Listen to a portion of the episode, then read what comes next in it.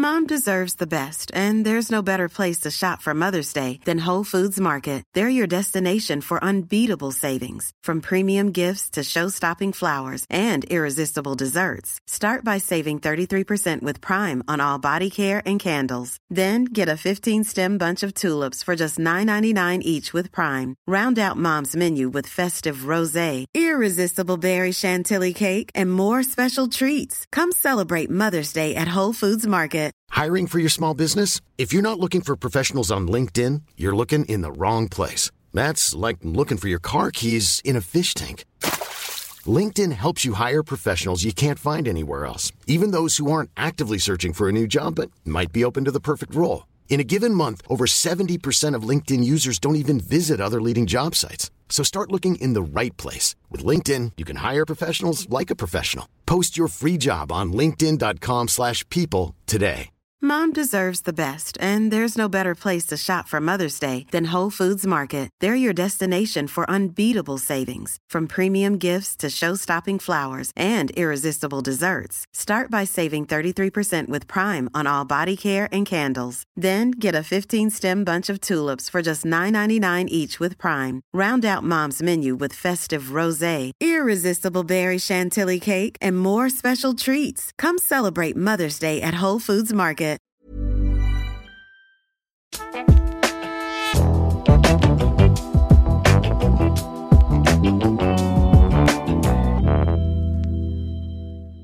Hei og velkommen til Horseclub-podden episode 44 med meg, Ronny Hansen. I dag så tenkte jeg at vi skulle snakke litt om eh, ja, situasjoner som jeg opplever, fordi ny plass, nye utfordringer og nye reaksjoner.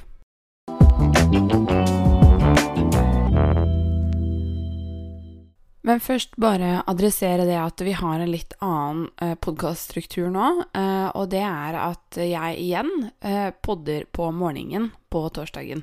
Eh, det som er litt gøy med det, da, det er at da får dere nesten direkte podkast. Så når jeg da har opplevd sånn som i dag, da, har jeg opplevd en situasjon i går som jeg da prater om i dag. Så det blir veldig sånn tidsrelevant.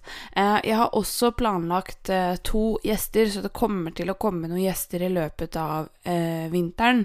Eh, så dere som gleder dere til gjester igjen og slipper å høre bare på meg, eh, dere får snart oppfylt ønskene deres. Um, men jeg må bare ja, ha tid til å gjøre det. Flytting først, og så eh, gjester.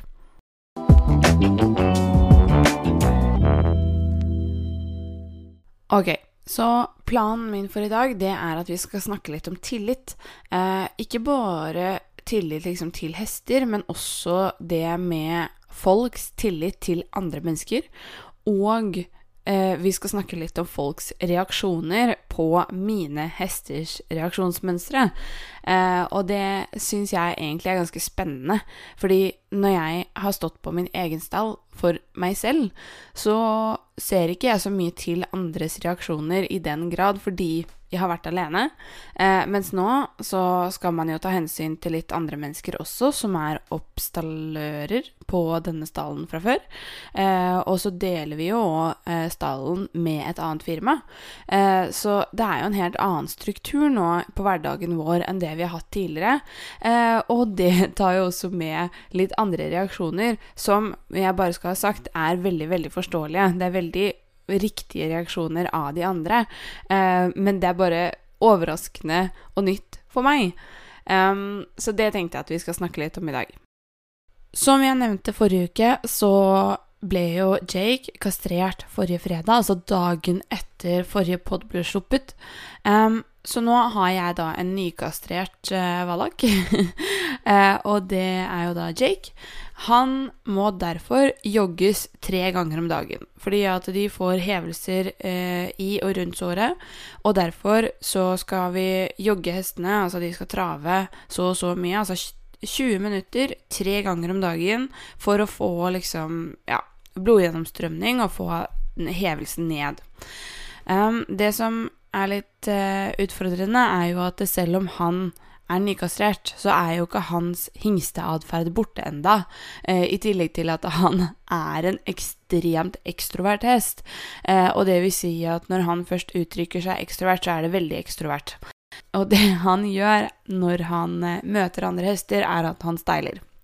Og det er det jeg tenkte jeg skulle snakke litt om i dag, fordi vi hadde en litt interessant eh, situasjon i går. Vi kjørte hans eh, morgenjogg på eh, rundt klokka ti um, i går.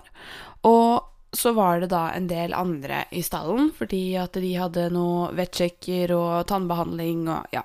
Det var en del ting som foregikk. Men hadde, jeg hadde sagt ifra at nå skal jeg longere han. Eh, og så eh, jobba jeg han da også løs. Hadde selvfølgelig lukket portene, sagt ifra at eh, vi, vi holdt på der inne med han. Um, og så spør en av de andre når vi nærmer oss ferdig, om de kan få komme inn for å mønstre en hest. Uh, og jeg sa det er greit, jeg er ferdig nå, jeg har tatt på grima og alt, og han er uh, fanget.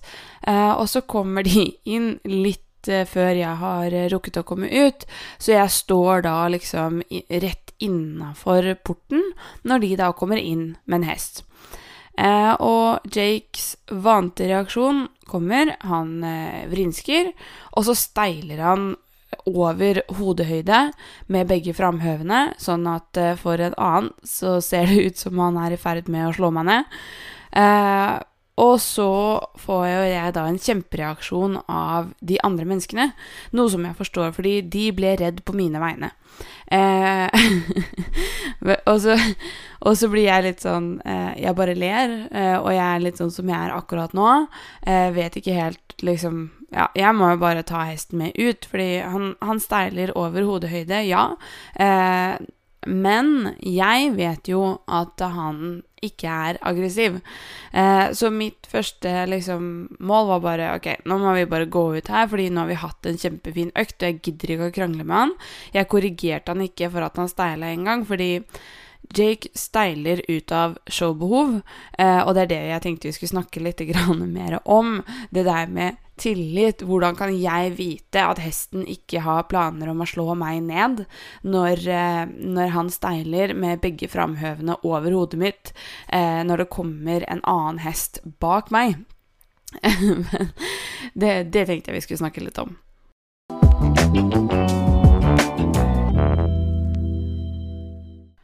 Ok, så hvordan kan de andre menneskene være mer traumatisert av den situasjonen enn meg? Fordi én, eh, det ser veldig skummelt ut når en eh, nykastrert hingst reiser seg opp, eh, slår begge frambeina ut over mitt hode og lander igjen i en sånn nære hylesetting. Men det som er forskjellen, og det at jeg ikke reagerer så stort, at min reaksjon er en helt annen enn deres, det er jo fordi at jeg stoler på Jake, for det første. Eh, for det andre så vet jeg av erfaring at min posisjon er ganske safe. Fordi jeg jobber jo veldig ofte ut ifra, eller egentlig alltid, ut ifra hvor er det jeg er tryggest i disse situasjonene. Så jeg sto da i den kjente posisjonen Jake med øynene på meg. Jeg sto midt foran han. Ja, det kan være en ugunstig situasjon eller posisjon når hesten steiler, men jeg har jo også en viss avstand til hesten. Så jeg var ganske nære han, fordi Jake er, som jeg har sagt før, en veldig ekstrovert hest som liker å være nære. Han føler seg tryggere når han er nære. Eh, hvis jeg er for langt unna, så kan han prøve å stikke, så det er mye bedre at jeg står nære, eh, så ikke han prøver å stikke, og at jeg Eh, at det faktisk blir en farlig situasjon. Og det er jo en grunn til at han er kastrert nå. Det er fordi at han er litt for ekstrovert, han er litt for selvsikker eh, for sitt eget beste, og det har rett og slett ikke vært trygt, trygt lenger å ha han som hingst. Men i hvert fall jeg sto i øyne mot øyne-posisjon, altså midt foran hesten, eh, med en ok avstand, altså en pisklengdes avstand ca. Eh, så relativt nære eh, for at jeg skulle ha best mulig kontakt med min hest. Når da den andre hesten kommer inn ned eh, inn på ridebanen eller ridehuset bak min rygg, så er hans reaksjon å steile. Altså min hests, altså Jakes reaksjon er å steile. Han steiler høyt når han først steiler. Um, men jeg har jo allerede forberedt meg, selv om det ikke ser helt sånn ut. Eh, så står jeg da i en posisjon hvor han ikke treffer meg, med mindre han skyter fremover. Eh, det som er, er at jeg stoler på at han ikke skyter fremover. Én, pga. erfaring. Jeg vet at han har aldri gjort det før, hvorfor skal han gjøre det nå? Eh, nummer to, han, eh, han steiler ikke i aggressivitet, han steiler av show. Um, så hvis du har en hest som steiler i aggressivitet, altså at den har lyst å ta den andre hesten, da skyter han jo fremover. Men det er ikke det han gjør. Han tenker bakover når han steiler. Så han steiler for å vise seg fram, eh, vise at han er stor, men han er ikke i en posisjon hvor han utfordrer meg.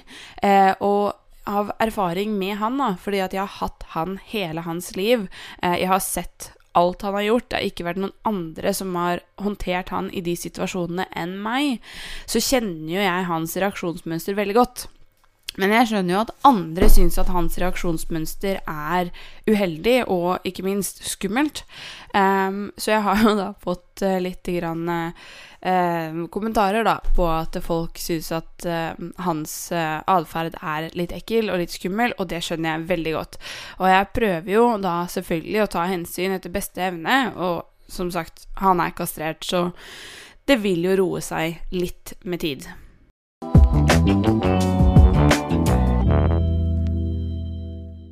Og i disse situasjonene så er det jo flere eh, tilfeller av tillit som eh, må egentlig være på plass. Eh, og nummer én, jeg må ha tillit til at hesten min ikke gjør meg eller noen andre skade. Eh, derfor så trener jeg primært alene. Jeg går ikke inn i et ridehus hvor det er andre hester. Eh, men jeg må også ha tillit til at eh, at andre stoler på meg og den avgjørelsen. Eh, og de må ha tillit til at jeg faktisk flytter meg og går ut hvis de skal inn. Um, men igjen, dette her er en pod som handler om hesten, ikke så mye om uh, situasjonen, uh, altså situasjonen rundt, da, omstendighetene. Um, og igjen, det som jeg tenker på i en sånn situasjon, er at jeg plasserer meg riktig sånn at jeg ikke blir skada. Fordi hvis jeg blir skada i den situasjonen, så vil det jo bli potensielt farlig for de andre i situasjonen også. Så igjen, jeg har plassert meg smart, og det må andre ha tillit til at jeg faktisk har gjort. Tatt forhåndsregler før de andre kom inn. Nummer to, jeg må stole på meg selv, at jeg har erfaringen sånn at jeg stiller meg automatisk riktig, i tillegg til at jeg kan veldig raskt og automatisk lese hva slags steil er det som kommer her nå. Er det angrep, eller er det show? Og i og med at jeg kjenner hesten min såpass godt, så vet jeg at det er en show, uh, show Altså, han, han, er en iberisk hest. Uh, iberiske hester har en veldig lei tendens til å steile eller sette seg på bakdelen med en gang det er et eller annet. Altså, det er deres automatikk. Han uh, setter seg på bakdelen og snur seg i en form for steil, steile vending hver gang vi gjør en rask vending, fordi det er ekstremt naturlig for han. Han er er bygd sånn, han er lagd sånn. Det å steile på han er ikke å kaste seg opp, det er å kontrollert reise seg rett opp og strekke ut frambeina. Eh, så det ser jo veldig fancy ut. Nummer to, jeg, jeg, jeg kommer ikke til å eh, lære han å steile akkurat nå. Eh, kommer ikke til å lære han å steile på kommando på ganske lang tid, fordi at jeg må være sikker på at dette her forsvinner som en del av hans reaksjonsmønster. Eh, og at hans eh, showbehov overfor andre hester dabber av før jeg belønner showbehovet. Eh, fordi at jeg vil jo ha et kontrollert eh, eh, show, hvis jeg kan si det sånn. Og nummer tre, jeg må stole på at han har kontroll på hvor han setter beina. Og igjen, det kommer litt med erfaring med denne hesten, fordi jeg har som sagt hatt han siden han var føll. Og i den tiden jeg har hatt han, så har han aldri sparka meg. Han har aldri bitt meg. Han har aldri tråkka på meg eller dunka borti meg idet han har prøvd å løpe eh, noe sted. Altså, han har aldri gjort utfall i min retning, eh, og derfor så kan jeg stole på at det ikke vil skje nå heller. Og jeg har gjort mange dumme valg opp igjennom. Altså, jeg har plassert kroppen min mellom han og hoppet for å få han vekk. Eh, og med en gang kroppen min er imellom han og det han har lyst på, så avbryter han det han gjør. Han har aldri trua meg så lenge jeg er imellom. Er jeg ved siden av, med, er jeg ved siden av, så kan situasjonen være en helt annen. Er jeg i leieposisjon, og han har en hoppe på sin høyre side, eh, så kan jeg bli ignorert. Men plasserer jeg meg selv imellom, så har han aldri prøvd å gjøre noe som helst. Han har dog eh, brekt fingeren min en gang, eh, men det var min egen feil. Eh, fordi at jeg hadde surra tauet Jeg hadde litt tøylekaos når jeg longerte, eh, og så kasta han seg bakover, og da snappa han av fingeren min. Men det er en eh, Ja, det anbefales ikke. Sørg for å ha system på tauet deres, sånn at du ikke får et tau rundt fingeren og brekker den, for det gjør sykt vondt.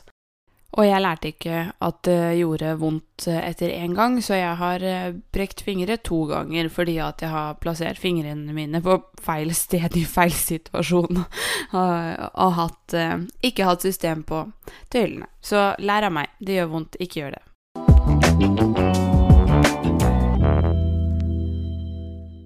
Men så er jo spørsmålet Ville jeg reagert på samme måte hvis ikke det var min hest som hadde steila. Hvis det hadde vært en annen hest som hadde steila i min posisjon. Um, ja og nei. Uh, fordi tidligere i uka, nei, forrige uke faktisk, uh, så var jeg hos en elevhest uh, som steila på akkurat samme måte, egentlig. problemet var bare at da hadde jeg feil utstyr. Um, så jeg hadde ikke et langt nok tau, slik at jeg kunne være langt nok unna når hun steilet. Uh, og dette var igjen en iberisk hest, så ja, jeg bare sier det. Uh, hvis ikke dere liker steiling, ikke skaff en iberisk hest. Men i hvert fall. Uh, den hesten sto og klødde seg på meg. Uh, altså, den klødde haka si eh, på min eh, arm og på min hånd, så jeg ga henne hånda lot henne klø seg. Og så ble hun plutselig redd for seg selv, og så kasta hun seg rett opp og bakover. Og igjen, det var en situasjon hvor hun steilet fordi hun ble redd og tenkte bakover, ikke fordi at hun prøvde å angripe meg. Men ja, hun slår ut frambeina. Så det er jo litt ugunstig da å stå så himla nære. Men jeg prøver faktisk å unngå å korrigere det der også. Og grunnen til det er at det vil ikke gjøre noen ting noe bedre. Eh, sjansen for at hesten steiler igjen er ganske stor hvis jeg begynner å korrigere. Det beste jeg kan gjøre i en sånn situasjon, er å drive den hesten frem. Men det forutsetter at jeg har forberedt meg godt nok ut fra min erfaring med hester som steiler. Eh, og når jeg da står der med en liten sprangpisk og en eh, bare holder hesten i tøylene, eh, da er det det er en ugunstig situasjon. Jeg kan ikke gjøre det til en bra situasjon, annet enn å prøve å bare ignorere atferden og plassere meg litt lenger unna mens vi venter på at eieren skal komme tilbake. Så med hester som har steiletriggeren litt løst, så er det jo det å flytte skuldre å flytte hesten sideveis og så frem som er løsningen. Og det samme gjelder egentlig fra ryggen. Eh, at vi må flytte hesten sideveis, fordi den får ikke steila når den bøyer seg mye. Eh, så hvis jeg rir en hest som steiler, så tar jeg hånda ned mot kne, eh, rir den i en overbøyning til den begynner å slappe av, eh, bare for min og hestens sikkerhet. Fordi noen ganger så sitter steiletriggeren veldig løst, sånn som det gjorde på denne hesten, som da klødde seg på haka på meg, og så steiler den fordi den blir redd. Eh, det er jo veldig ugunstig både for meg og henne, uh, så da er det veldig viktig å få den triggeren uh, litt fastere, sånn at den ikke blir utløst like fort. Og i en sånn situasjon med en relativt ukjent hest, så handler det jo selvfølgelig ikke om tillit til hesten, men det handler om tillit til meg selv og min egen erfaring og min egen automatikk. At eh, jeg vet å plassere meg safe. Eh, samtidig som at det igjen er viktig at de som trener for meg, eh, stoler på meg. Eh, for hvis ikke de stoler på mine teknikker og mine avgjørelser, så kan det også bli farlig. Eh, fordi høyst sannsynlig så har jeg vært borti flere situasjoner med steiling og den type problematikk enn eieren selv.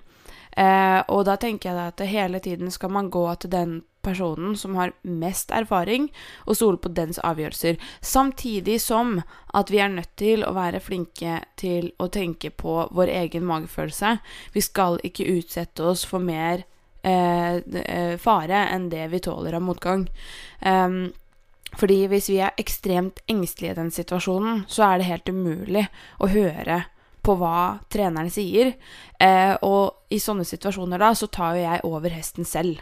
Det er jo jeg som håndterer hesten, og eieren står og ser på, og så kan de heller ta over hesten når hesten har blitt roligere.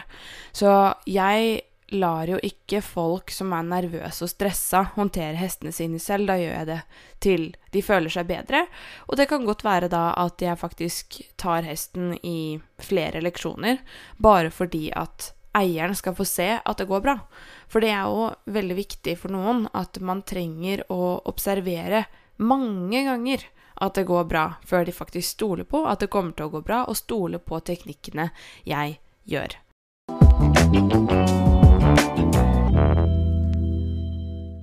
Men hvis vi skal gå tilbake til noe litt mer positivt, da. Eh, nå har jeg jo som sagt kastrert Jake. Eh, og det som har vært utrolig gøy, er at de tre siste gangene jeg har jobbet med han løs etter kastreringen, så har han ikke gått og bølla med speilet, eller eh, gått for å finne lukter i ridehuset, altså eh, brunst eller bæsj eller hva enn. Han har vært mye mer fokusert på treninga, og det var akkurat det jeg ville. Så nå kjenner jeg jo at selvtilliten min begynner å komme tilbake, fordi jeg har hatt en periode hvor jeg blir sånn Ja, men hva, hva, er det jeg har gjort feil som gjør at hesten ikke fokuserer, eh, som gjør at hesten ikke har lyst til å være her, eh, og som gjør at den bare stikker. Og så vet jeg jo at det handler om instinkter, eh, og jeg vet at jeg har ikke lyst til å være så hard mot den hesten som jeg må være for å få han til å trosse instinktene sine og bli hos meg. Fordi mat funker ikke for å få han til å bli hos meg. Kule oppgaver funker ikke for at han skal bli hos meg. Så det jeg måtte i så fall ha gjort, som også trener har sagt til meg, er at jeg må være strengere. Altså, jeg må være hardere. Jeg må være fysisk hardere. Og det har jeg ikke lyst til, fordi jeg vet at det ligger en bedre kommunikasjon i bånn. Men jeg kan ikke overgå eh, hans sexlyst med ja, godbiter eller kule eh, øvelser. Mens nå som den triggeren der da ikke sitter så løst, så har han jo lyst til å være og gjøre triks med meg. Han har lyst til å være Og, der, og da, nå har det vært flere ganger hvor, fordi at vi har trent tre ganger om dagen, at jeg ikke har mat med meg. Jeg har ikke godbiter med meg. Eh, og allikevel så velger han å bli, fordi han syns at det vi gjør, er veldig kult. Og den sexlyst-triggeren, den er ikke så løs lenger, fordi at eh, hormonene begynner å dabbe av allerede nå. Og så er det jo veldig motiverende eh, at jeg nå kjenner på at det å kastrere han var et riktig valg, fordi eh, jeg Det har jo sittet veldig langt inne, for når han er fin, så er han så veldig fin. Og da er han så innmari fin som hingst også. Eh, men det er jo det sosiale for han som er hovedproblemet. Eh, og den kontrasten blir så innmari stor når jeg har andre hingster her som fungerer så innmari mye bedre eh, mentalt med andre hester, mot eh, med, Har bedre fokus. Altså selvfølgelig kommer det an på alder, men også på type. Eh, og han er rett og slett eh, bare litt grann for hard. Eh, og jeg har ikke lyst til å banke han for å få han fin. Det, det, det er ikke sånn jeg har lyst til å holde hest, eh, og jeg vil at han skal få lov å være sosial. Jeg vil at han skal kose seg med kompisene sine uten å ha det stresset hvor han ender opp med å prøve å bedekke vallaker, selv om det ikke er noen hopper i syne i det hele tatt. Eh, fordi hingstene står på motsatt side av stallen og stallbygningen, så de kan ikke verken se eller høre hoppene. Um, Så det er eh, Ja, nei, det, er, det føles veldig riktig. Eh, nå ser jeg at eh, klokka og tiden begynner å løpe fra meg. Klokken er nå kvart på sju, og det vil si at denne podkasten skal være ute om 15 minutter. Eller nei, faktisk litt mer, for klokken er 06.43. Um, men i hvert fall, uh, jeg tror vi begynner å runde av her. Uh, og husk på at uh, det er Altså, hestetrening, og særlig frihetsdressur, er basert på tillit. Du må stole på at hesten din ikke stikker av fra deg. Og hvis du kjenner at du ikke kan stole på det, så er det noe gærent. da må du trene mer. fordi det er så viktig. Begynner vi å nøle, så mister vi dem. Eh, med mindre vi har banka dem into submission, og det er ikke det vi driver med i denne poden her. Så når vi nå eh, runder av, så vil jeg bare minne dere om at dere kan følge oss på Horseclue, eh, eller under navnet Horseclue, på både Facebook og Instagram. På Instagram så heter vi Horseclue understrek.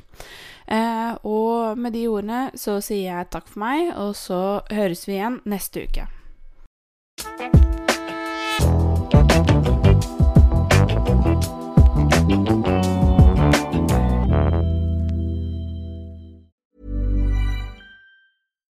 Flexibility is great. That's why there's yoga. Flexibility for your insurance coverage is great too. That's why there's United Healthcare Insurance Plans.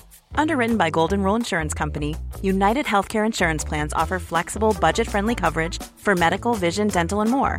One of these plans may be right for you if you're, say, between jobs, coming off your parents' plan, turning a side hustle into a full hustle, or even missed open enrollment. Want more flexibility? Find out more about United Healthcare Insurance Plans at uh1.com. Imagine the softest sheets you've ever felt. Now imagine them getting even softer over time. That's what you'll feel with Bowl and Branch's organic cotton sheets. In a recent customer survey, 96% replied that Bowl and Branch sheets get softer with every wash. Start getting your best night's sleep in these sheets that get softer and softer for years to come. Try their sheets with a 30-night guarantee. Plus, get 15% off your first order at bowlandbranch.com. Code BUTTERY. Exclusions apply. See site for details. Even when we're on a budget, we still deserve nice things. Quince is a place to scoop up stunning high-end goods for 50 to 80% less than similar brands. They have buttery soft cashmere sweaters starting at $50, luxurious Italian leather bags, and so much more. Plus, Quince only works with factories that use safe, ethical, and responsible manufacturing. Get the high-end goods you'll love without the high price tag with Quince. Go to quince.com/style for free shipping and 365 day returns.